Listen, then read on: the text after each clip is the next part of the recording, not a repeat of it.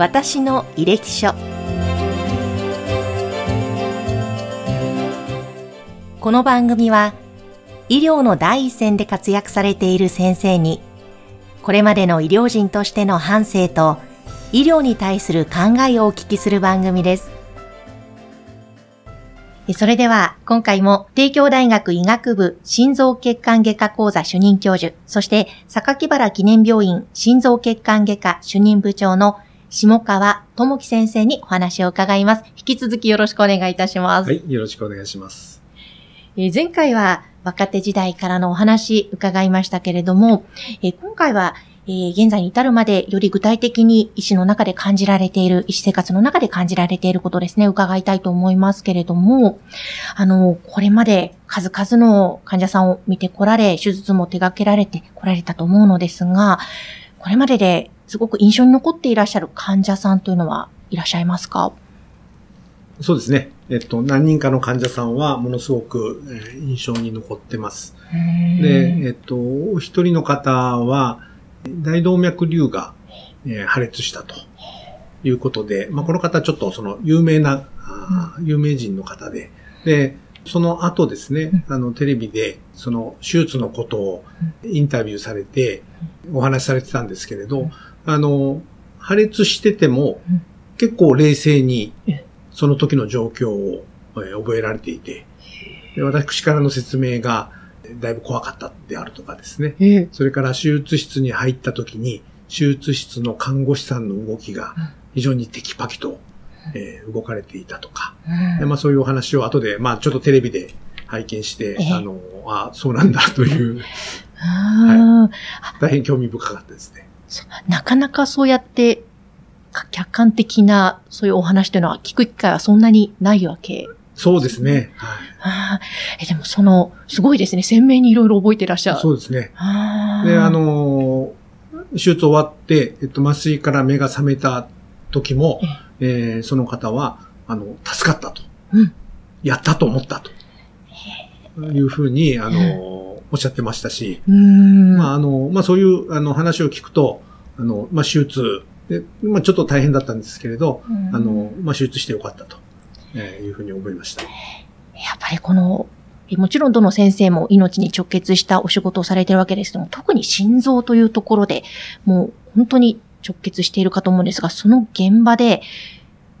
命が助かった時、手術が成功した時というのは、毎回、まあ、いろんな感情が湧き上がると思うんですが、どういった思いで手術終了を迎えていらっしゃるんですか？いや、あのー、私にその2002年に、榊原記念病院に、うん、次はまあ、あの、スタッフで、えー、帰ってきまして、で2004年に榊原記念病院は府中の方に移転したんですけれど、うん、そうしましたら、あの、かなりその大動脈の、えー、緊急の患者さんが、えー、運び込まれてくると。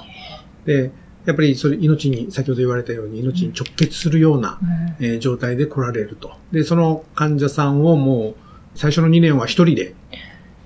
毎日、まあ、オンコールという形で、はい、えー、やっておりましたので、あの、やっぱり患者さん助かると。うん、もうそれはもう、いや、本当にその外科医冥利に尽きる。まあそういう2年間だったですね。はい、いや、それはやりがいと言いますか、もう、その命を助けるためにやってらっしゃると思うので、もう本当に嬉しいもう、なんで喜びと言いますか。そうですね。もう、今ではちょっと体力的に、えあの、そういうことできないだろうと思うんですけれど、あの時に、えっと、あの2年間があったから、まあ今の自分があるんだろう。今の心臓外科医としてのですね、えー、自分があるというふうに思います。でもその、手術室に入られて手術をされている最中ですよね。もう、もう私はもうドラマとかそういう世界でしか見たことがない、あの、イメージしかないんですけれども、緊迫してるんだろうなという印象はあるんですが、そういう時に、先生どういうことを一番大切に手術に臨まれてるんですか？あいや、やっぱり平常心を、えー、忘れないと言いますか。まあ、どんなに、えっと、まあ、緊迫した状態、状況であっても、ちょっと自分自身は少し一歩引いた形で全体を見て、えー、手術を行うと。いうことを常に今心がけてやってます。えー、それってなかなか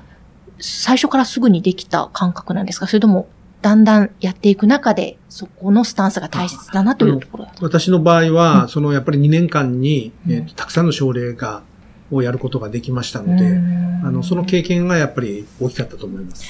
そうなんですね。あの、この心臓外科という領域ですね。これは先生にとってどんな医者とはという質問とは別で、心臓外科医とはという質問をさせていただきたいんです。はい心臓外科医とは、あのー、その心臓外科医の、えー、まあ、醍醐味。これが救命だと思うんですよね。ですから、えっと、その救命ということを、ちょうど、えー、30代後半でずっとやれたと。えー、たくさんの症例を経験できたと、えー、いうことは、あの、まあ、僕自身にとっては非常に大きな経験だったなと思います。いや、やっぱりその、何よりも経験を積むというのは、まあ、どの分野の仕事でもそうだと思いますが、お医者様にとって本当にそこって大切な部分なんですかね。そうですね。うん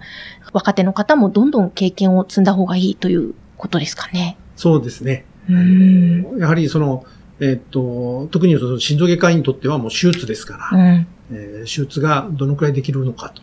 いうのがやっぱり大きいと思います。でも、それだけあの、様々な経験、お仕事をなさってる中で、あ、もう、医師を辞めようかなとか、例えば、あ挫折したとか、そういった経験というのは今までございましたたくさんあって、はい。えー、やっぱり患者さんの状態が悪くなると、やっぱり、えっと、まあ、いかに患者さんよく、また良くするかということと同時に、うん、えー、なんとなく、えーと、自分の手術が悪かったんじゃないかとかですね、うん、えー、いろんなことを考えますね。はあえー、そういう時は、どういうふうにして先生乗り越えていかれるんですか？やはり医学的にもきちっと多職種ですね、うん、えー、いろんな、えー、職種の人たちと一緒にカンファレンスをして、何が良くなかったのか、うん、えー、医学的にもう一度、えっと、考えたりしますし、自分自身は、まあ、いろんな論文読んだりとかですね。えっと、そういうところで、えー、もう一度、まあ、考え直すと。で、ただ結あの、実臨床というのはなかなか正解が見えないところがあって、同じような患者さんを、えっと、がいらっしゃれば、それを、あの、例えば A の治療法でやって、あるいは B の治療法でやってと、で、結果がどうなるのかというようなことができると思うんですけど、そういう同じような患者さんというのはなかなかいらっしゃらないので、はい、結果的にはやはり私が習った、えー、師匠ですね。師匠の先生方、あるいは、えっと、そこの分野のエキスパートの先生に、まあ、相談して、えー、まあ、いろんなアドバイスをあの受けると、まあ、いう形で、えー、ずっとやってきました。なるほど。やっぱり一つ一つそうやって丁寧に対処して乗り越えていかれたわけですね。そうですね。あの、やっぱり何か、えっと、それが正解かどうかはわからなくても、うん、えー、こうした方がいいんじゃないかというのがないと、やっぱり次のステップに進めないと言いますか。かそこを、えっと、そのままにしとくと、また次同じようなことになってしまうので、必ず、まあ、あの、自分なりの答えと言いますか、うん、を見つけて、次のステップに進むと。いや、でも本当におっしゃってたように、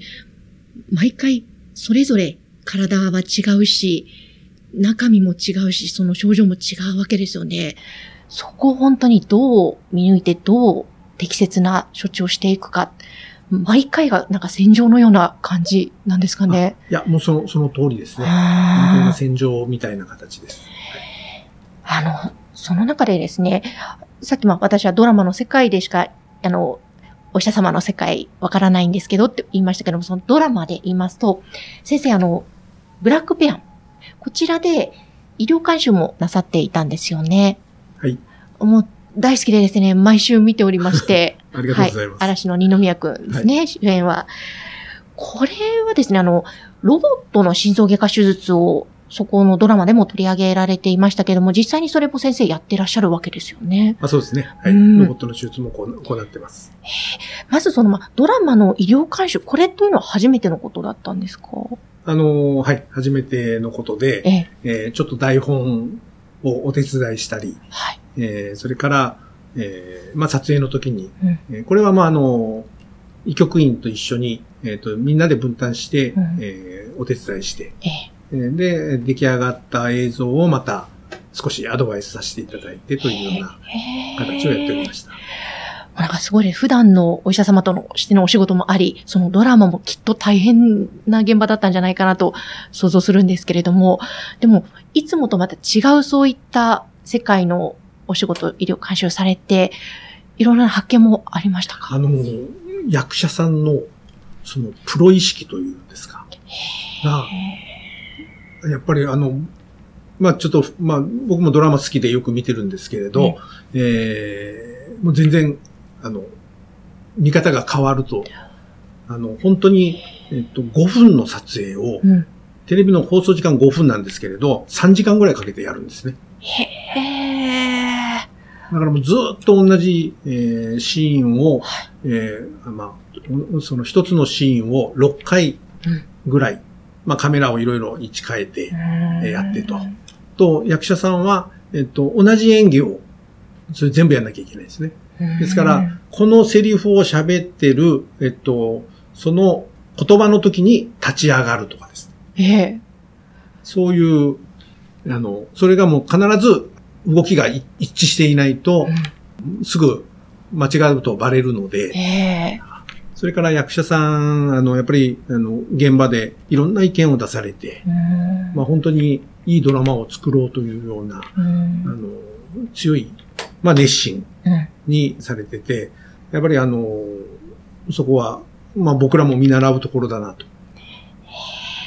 いうふうに思いましたね。すごい。なるほど。じゃあ、普段はなかなか見ることのできない役者さんのその姿にまた先生、ご自身も刺激を受けたというところなんですかね。そうですね。何度かうんあの、手伝いに行きまして、ええ。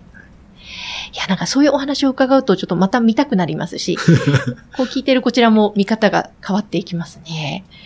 でも、あのーそのドラマの中でもロボットの心臓外科手術ありましたよねというお話先ほども少ししましたが、ぜひちょっと次回はそのあたりも含めて、これからの、えー未来への先生の展望なども伺いたいと思いますので、また次回もお付き合いどうぞよろしくお願いします。はい。よろしくお願いしまあす。りがとうございました。はこの番組は、